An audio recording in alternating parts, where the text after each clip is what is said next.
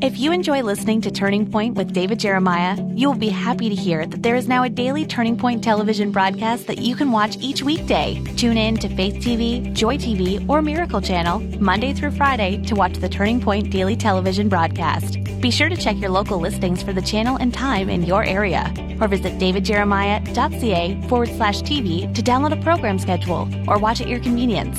That website again is davidjeremiah.ca/TV.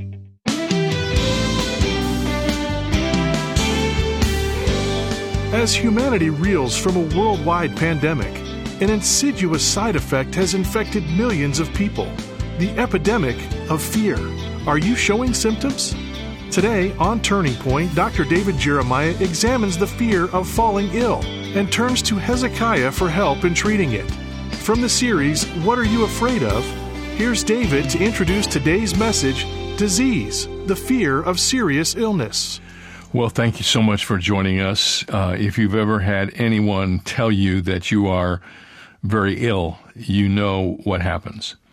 I was just going through a regular routine examination, and my doctor, when he had done all he could do to check me out, made this statement. He said, "Dr. Jeremiah, everything that we have done to test you has come out great, except for one thing.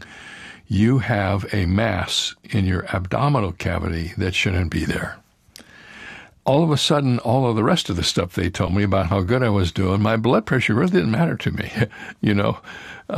because, and some of you know the story, that was the beginning of my journey through lymphoma cancer, and ultimately led to a stem cell transplant, which took place well over 20 years ago, and God used that to just wipe that cancer out of my system, and I'm so very thankful. But I want to tell you that story because I know if you're afraid because of illness, I've been there. And don't say, "Oh yeah, but you didn't have to be afraid, you're a pastor." I'm going to talk about that in this message, so I won't go there now. But fear is something you can't ignore, but there is something you can do to combat it. And that's what we're going to talk about for these next 2 days, how to combat the fear of serious illness. We have a book that has this material in it. The book is called Hope, Living Fearlessly in a Scary World. And we would love to send this to you to help you get through the challenges that you're facing. This particular lesson, Hope Amid Serious Illness, is in this book, and it's, it's about halfway through the book you'll find it, Chapter 4. Hope Amid Serious Illness. And when you read the chapter, you'll remember what you heard today, and it will help you put all this truth together. It will stick to your soul. It really will, and it will help you going forward. If you'd like to have a copy of the book, we'd like to send it to you. We ask simply that you send a gift to Turning Point during the month of March. Do the best you can, but whatever size gift you send, please ask for the book. We'll send it to you. It's our way of saying thank you for your investment in what God is doing through Turning Point around the world. All right, we've talked a little bit longer than we should have, so let's get started here with our lesson, The Fear of Serious Illness. As I was preparing this message, I had to take time out to get my semi-annual CT scan at the Scripps Clinic in La Jolla. Started in 1994 when I was diagnosed with non-Hodgkin's lymphoma at the Mayo Clinic in Rochester, Minnesota. And then I was sent back here for this local hospital in La Jolla to care for me. On that first day, as I went to the clinic, I met oncologist Dr. Alan Savin. It was Dr. Savin, along with Dr. Charles Mason, who presided over the stem cell transplant, which ultimately brought me healing from this disease and gave me my life back. I've written about this extensively in a book I authored back then called When Your World Falls Apart. So I won't go into detail here about that, but since I'm preaching this series about fear, I thought I would answer the question that I've been asked hundreds of times. Here it is. Dr. Jeremiah, were you ever afraid during the time you were dealing with cancer? Now, the question itself is kind of amusing to me because it seems to indicate that if you're a pastor, you sort of get a free pass on stuff, I actually had people say, "Well, you're a pastor. How'd you get cancer?" Well, The problem I have is a problem that we all have. I suffer from what they call humanity. And cancer, along with other diseases, they're all human diseases, aren't they? So just because we're Christians, we don't exit humanity. We get the same human problems and diseases everyone else gets. Well, I want to answer the question, was I ever afraid? And I'll do it in a moment, but first I want to tell you that you probably will have a difficult time understanding what I'm about to say. It's hard to explain to those who have not experienced cancer what it's like to have that disease associated with your name. In fact, every time I walk back into the Scripps Clinic, the same emotions of fear that I had when I found out I had this disease revisit me. It's the strangest thing. Every time I walk through the door of the Scripps Clinic, I have the same feelings that I had when I was under the cloud of lymphoma. I've been asked how it felt to learn that I had cancer. People say, "Were you afraid?" Absolutely, I was afraid. I was desperately afraid. I mean, I wasn't afraid to die. I'm pretty sure of that. By the way, I wasn't anxious to do it either. I wasn't afraid to die, but I wasn't anxious to die. I thought I should throw that in. But a good bit of my fear, I think, was focused on losing years with my beautiful wife and my children and grandchildren that at that time were still on their way, hadn't come yet. I was afraid of the unknown. I was afraid of pain. In fact, you can get inside my skin. Just stop and think, what would you feel right now if somebody told you you had a disease that could take your life? What emotions would you be feeling? I had all the same ones. Missionary Isabel Kuhn wrote a book entitled In the Arena, in which she explained how her various adversities and problems had become platforms for the Lord to use as she tried to witness and minister. The final chapter in her book involved the loss of her health and her battle with breast cancer, and here are her words. She said her natural impulse was to panic at every moment, imagining complications. She said if she coughed, she thought she had lung cancer. She said if she had a toothache, she knew it was cancer of the mouth. Every tickle and twinge was instantly interpreted as a grim new enemy. I know about that, and so do many of you.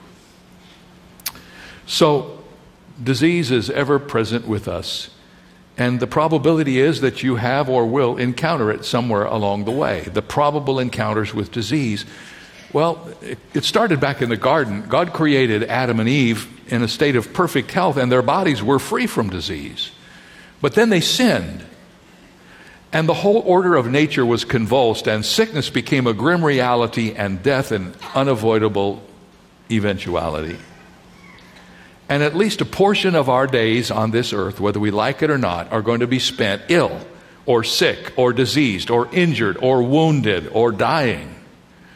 The loss of health comes on us either suddenly or slowly, but on us all it descends. And it is the fear of disease entering into our lives that sends a pulse beat of panic through our hearts, a call from the doctor's office, the look on the face of a physician, or a spasm in our chest. Can be just as chilling as anything we've ever experienced. Whenever we think we've contracted a disease of any kind, we experience a plague of intensely personal and poignant fear. Now, disease is defined as any condition that causes pain, dysfunction, distress, or social problems, or death to the person afflicted. Most diseases affect the personality of us in some way. They can drain us financially. The most expensive disease is dementia. Among the most common are cancer and coronary diseases. And the word disease, do you know what it means? Well, it means exactly what it says. It is dis-ease. It's a condition that reverses the ease of life. Dis-ease brings with it a disruption of life's normal patterns. And this includes suffering and pain. The treatments sometimes of our diseases are as debilitating as the disease itself. Have you noticed? By the way, have you ever heard the commercials for some of the drugs we're selling these days? By the time you listen to all of the things they have to admit could happen to you, you say, okay, thank God, I'll just keep my disease. Yeah. Diseases cause you all kinds of discomfort. Needles and tubes and monitors and call buttons and bedpans and Add to that the apprehension of losing our independence or becoming a burden to other people, not to mention the possibility of dying. One thing I discovered when I was sick years ago was that when you go to the hospital these days, you park your dignity outside. When you walk in, you don't take your dignity with you. You lose it. It goes away. While I was going through one of those experiences, someone gave me a little bit of poetry I just have to share with you today. It'll illustrate what I'm talking about. It goes like this. I was sitting here minding my business, kind of letting my mind go slack, when a nurse came in with a bright, sunny smile and a gown with a split down the back. Take a shower, she said, and get ready and jump into this sack. What she's really talking about was the gown with the split down the back. They're coming to do some tests, she said. They're going to stretch you out on a rack with nothing twixt me and the cold, cruel world but a gown that's split down the back. Comes only to the knees in front, in the sides there is no lack, but by far the greatest shortcoming is that blooming split down the back. Whoever designed this garment for humor had no knack. But I fail to see anything funny about a gown that is split down the back. I hear them coming to get me. The wheels go clickety-clack. I'll ride through the halls on a table in a gown with a split down the back.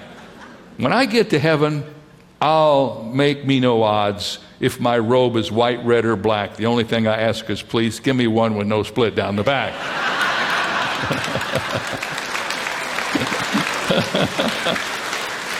You got it. You know, sickness and disease destroys your sense of well-being and can take all your dignity away in a very short time. You ought to be a pastor with the fear that the people you're going to meet are from your own church. Most of them take really good care of you, though. I need to tell you that. Well, perhaps today you're alarmed with some twinges in your chest or aches in your bones or persistent cough that won't go away.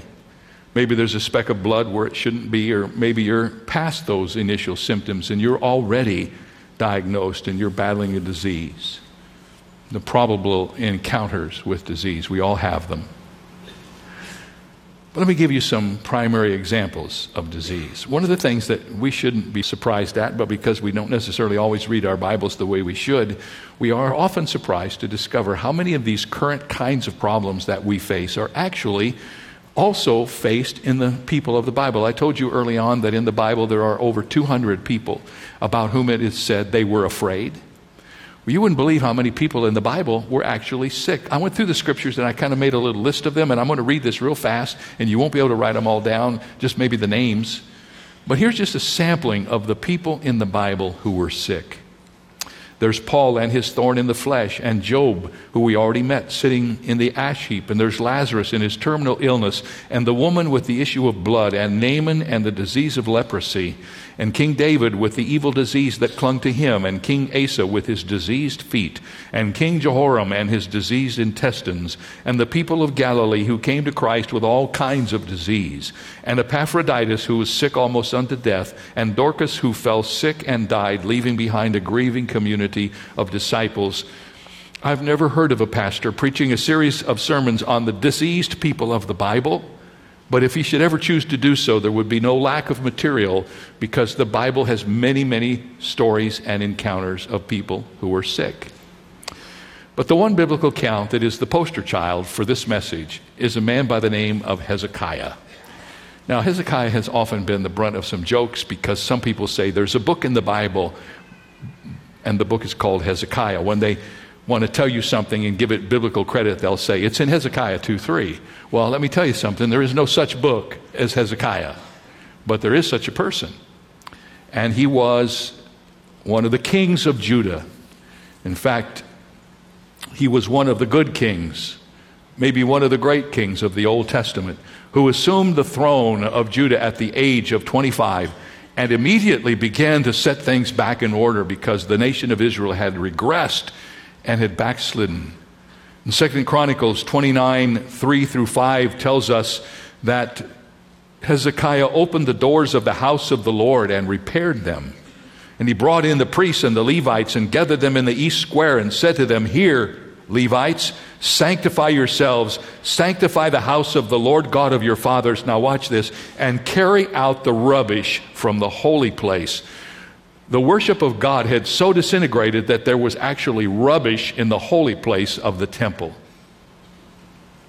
The next chapter says that the hand of God was on Judah to give them singleness of heart, to obey the command of their king and the leaders at the word of the Lord. And Hezekiah gave encouragement to all the Levites, and he taught good knowledge of the Lord. And in the following chapter, in 2 Chronicles chapter 31, we read, "Then Hezekiah did what was good and right and true before the Lord his God, and in every work that he began in the service of the house of God, and in the law and the commandment to seek his God, he did it with all of his heart, and he prospered." And the next 10 or 15 years in Judah were among the happiest years in the history of Judah. But when Hezekiah turned 39, everything changed. It says in Isaiah 38 verse 1 that in those days Hezekiah was sick and near death. And Isaiah the prophet, the son of Amos, went to him and said, "Thus says the Lord, set your house in order, for you shall die and not live."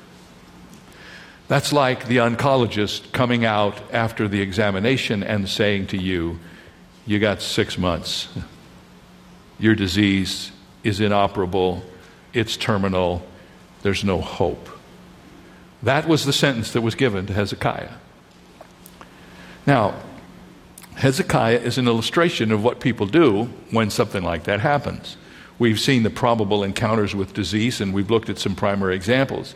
But now I want you to notice the painful emotions of disease in Hezekiah's response.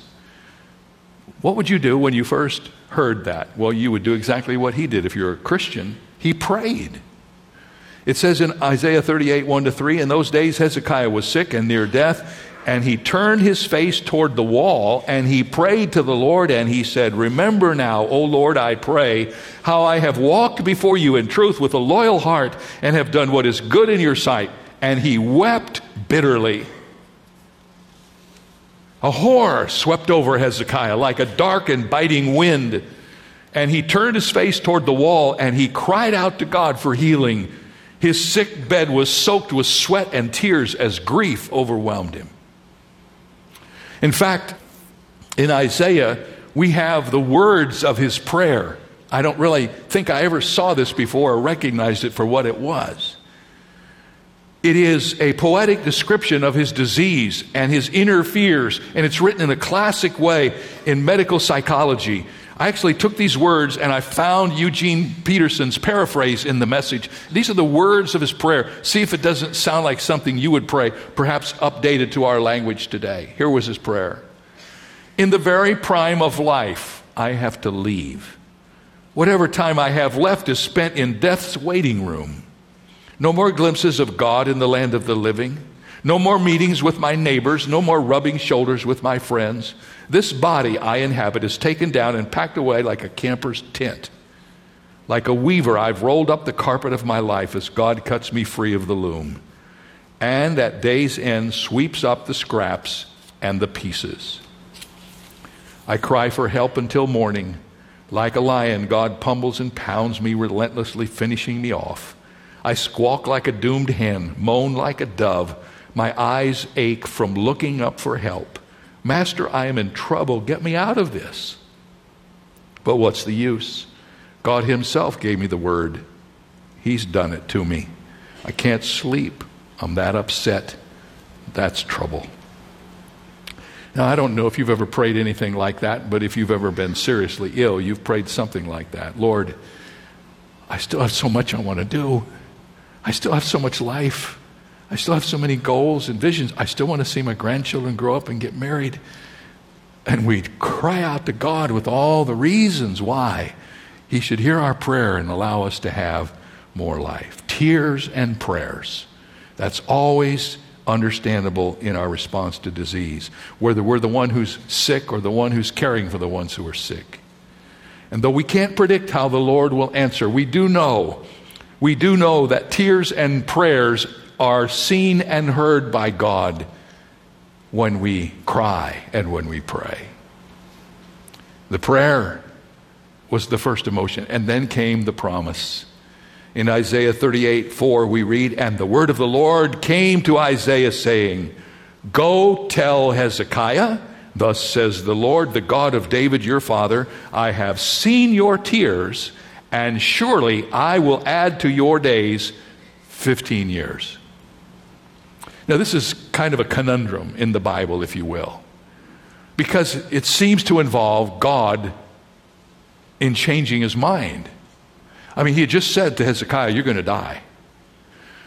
But Hezekiah prayed, and God heard his prayer, and God listened, and in mercy, he gave him another 15 years. Someday in heaven, we'll figure out how that works. Maybe it's just the way we have to understand it from our perspective. But it does give us an encouragement, does it not, that prayer changes things. Not just us, but prayer changes things. Prayer changed things for Hezekiah when he prayed. And that ought to remind us that there's a lot that we can do, but there's nothing we can ever do that's more powerful or more important than to pray. Sometimes we say, well, I've tried everything else, and I guess all that's left is prayer. And we demote prayer to the bottom of the list when it should be elevated to the top of the list. By the way, let's start with prayer. Let everything else descend from that. Amen. Hezekiah prayed, listen to me, and God heard him. And God answered his prayer and gave him 15 more years. Interesting, though, that God didn't just speak from heaven and say, Hezekiah, be healed. He gave Hezekiah a prescription. You got to be kidding me. No, he did. Why would God do that? Can't he just heal by saying, be healed? Absolutely. But also we know that God often works through means. Listen to what he did to Naaman, how he used means in Naaman's healing, how he put mud on the eyes of the blind. And here's what he said to Isaiah. He said, Isaiah, you go and tell Hezekiah, this is your prescription. Isaiah 38:21, let them take a lump of figs and apply it as a poultice on the boil, and you shall recover. Now, that's the first chemotherapy that I've ever read about in the Bible. These are called pharmaceutical figs. And this would certainly be an answer to those who have said, and you've probably heard them, and I have too, no, you don't need anything but God. You don't need doctors. You don't need medicine. Just trust God. In fact, I've heard them say this. If you trust in a doctor or if you use medicine, it is because of your lack of faith. That God does not heal that way, that God always heals without any means. The only problem with saying that is it's just not true. God can heal any way he wants. He can heal with a doctor or without one, by a prescription or without one. But in this case, God used a prescription to heal Hezekiah. And I just want to stop and say, I thank God for my doctors. From the human perspective, I would not be here apart from the two men I mentioned earlier in this message. Was God in that? Absolutely. And I thanked God every day for his leading me to them, for his using them, for his giving them the wisdom and the knowledge and the education and the wherewithal to deal with the disease. And neither one of them that I'm aware of are believers. In fact, I'm pretty sure they're not. They're of a different faith. And it always reminds me that I should say to people, when you go to a doctor and you walk in the door, the first question you do not ask is, are you a Christian? You ask them, do you know anything about lymphoma? I would rather have an unsaved doctor who's smart about lymphoma than a Christian who's dumb as an ox. Now, I don't know if that makes any sense to you, but it's the truth, is it not? Well, kind of a strange place for us to end that message, but at least to put a smile on our face. And you all know that's the truth, isn't it? And we'll talk more about it tomorrow as we get together for the second half of The Fear of Serious Illness. Hey, I want you to know that there's a book that has a lot of this material in it, chapters that mirror what I'm talking about on the radio. And we'd love to have this book in your hands, not only for you to read it and meditate on its truth. Make sure you have all the references that we've been giving on the radio. You'll have them all printed out there, so you'll have the accurate ones. And if you missed one here or there, they'll all be there for you. It's also a book that when you're finished reading it, you'll want to share with somebody else because it does lift your spirit and help you during this uncertain time. And we'd love to send the book to you. It's a way we say thank you. It's yours for a gift of any amount to Turning Point. And when you ask for this resource, we'll send it to you right away. Thank you so much for your investment to help us do what we do around the world with the Word of God. See you next time. God bless you.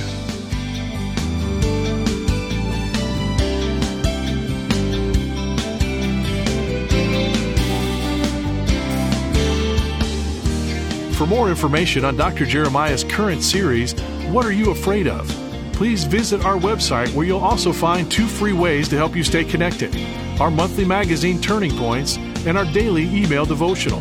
Sign up today at davidjeremiah.ca/radio. That's davidjeremiah.ca/radio. Or call us at 800-946-4300. When you do, ask for your copy of David's timely and encouraging new book, Hope, Living Fearlessly in a Scary World. Stop letting fear hold you back. The book is yours for a gift of any amount. You can also download the free Turning Point mobile app for your favorite smart devices, or search in your app store for the keywords Turning Point Ministries. Get all the details when you visit our website, davidjeremiah.org/radio. This is David Michael Jeremiah. Join us tomorrow as we continue the series, What Are You Afraid Of?, here on Turning Point with Dr. David Jeremiah.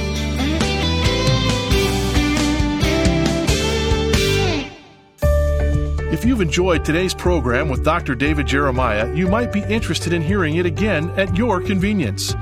Stay connected to Turning Point by visiting our website at davidjeremiah.ca or by downloading our free Canadian mobile app. The app can be found by searching for Turning Point Canada on your smart device app store. Create an account and order digital resources from today's program with easy one-click checkout at davidjeremiah.ca. Take the young ones in your life on an unforgettable journey that will get them excited about the Word of God with the Airship Genesis Kids Study Bible. Then continue the adventure with monthly audio adventures on AirshipGenesis.com. Plus, download the Airship Genesis mobile game, where kids will travel back in time to the life of Jesus. Blast off with the young one in your life at AirshipGenesis.com. Someone has said, speaking from experience no doubt, that we should keep our words soft and sweet because we never know when we might have to eat them. Sounds like good advice to me, but the Bible's advice about our speech touches a different area of the palate than soft and sweet. Paul wrote that our speech should be seasoned with salt. Echoing Jesus' words that his followers are the salt of the earth, Paul wrote in Colossians that our speech should be salty, meaning flavorful, interesting, and attractive, even speech that preserves life instead of destroying it. That sounds like good advice to me as well. This is David Jeremiah, encouraging you to get on the road to new life. Discover God's wisdom for speaking on Route 66. Route 66, driving the Word home. Log on to Route66Life.com. Start your journey home today.